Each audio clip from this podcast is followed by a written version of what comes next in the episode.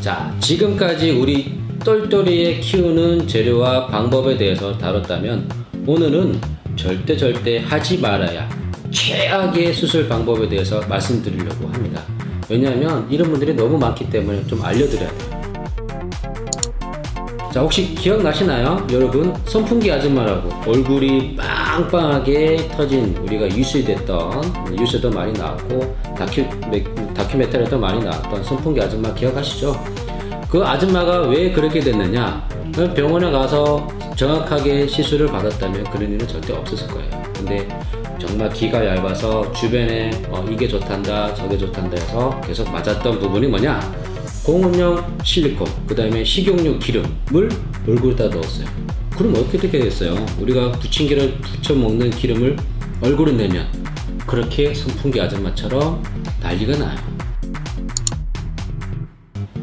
자 남성 수술에도 마찬가지예요. 어, 예전에 우리가 똘똘이에다가 바세린을 물에 녹여서 넣는 경우가 많은데요. 바세린을 우리 똘똘이에 넣는 순간 어, 큰일 나요. 우리 똘똘이가 울어요. 안 돼요. 왜냐하면 똘똘이가 썩어서 사라질 수 있어요. 20년, 30년, 40년 과거에는 지금처럼 이런 재료들이 별로 없었어요. 그러다 보니 어, 바세린을 녹여서 우리 똘똘이를 넣는 경우가 많은데요. 지금은 넣는 부분보다 이 똘똘이에 바세린 넣는 부분이 너무 많아서 불편해서 지금 제거하시는 분들이 너무너무 많습니다. 그래서 절대 어, 바세린은 넣지 말아야 돼요. 바로 불법으로 바세린이나 파라핀을 주입하는 것으로 된다고 보시면 되는데요. 지금까지도 그렇게 하시는 분도 있어요. 그래서 이 방송을 보신다면 바세린은 파라핀 같은 경우는 우리 똘똘이 키우는 재료는 절대 아니라고 보셔야 돼요.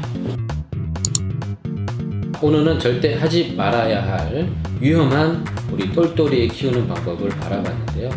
보다 유익한 컨텐츠를 제작을 하기 위해서 중요하실 부분이 있죠. 구독과 좋아요 한번 꼭 눌러주시기 바라겠습니다.